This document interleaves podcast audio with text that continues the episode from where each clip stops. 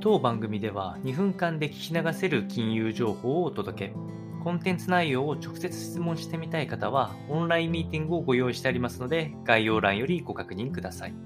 本日のテーマは、株式市場は絶好のおしめ買いの機会到来か、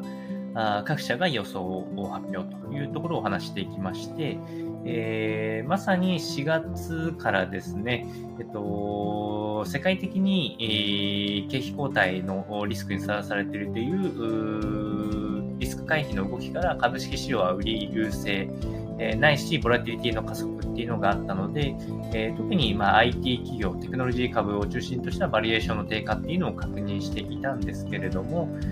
企業自体の収益が落ちていないこと、財務的にもバランスシートも非常に良好であることや、高い配当利回りを維持できていることを鑑みると、直近のこの景気後退の見通しっていう悪材料が出尽くしたという意見も出てきておりまして、えー、まあ、中央銀行のそのインフレへの引き締め方針によるところは多いので、まだ懸念事項が全部出たわけではないんですけれども、悪材料出尽くしとして、まあ、直近の株価の下げっていうのは、まあ、一段落したんではないかという見通しが結構立ってきていると。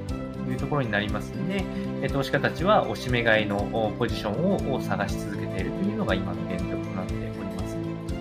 え欧州株に関しても、売られすぎっていう RSI と言われる指数の判断も出てきておりますし、まあ、直近一時的にパッと下がったり、えあとは暗号資産とかも一気に下げたりして、えリスク性資産が一気に剥落したのもあるので、まあ、今後おしめ買いのチャンスを見続けるのがいいんじゃないかなと思いますので、参考にお届けをいたしました。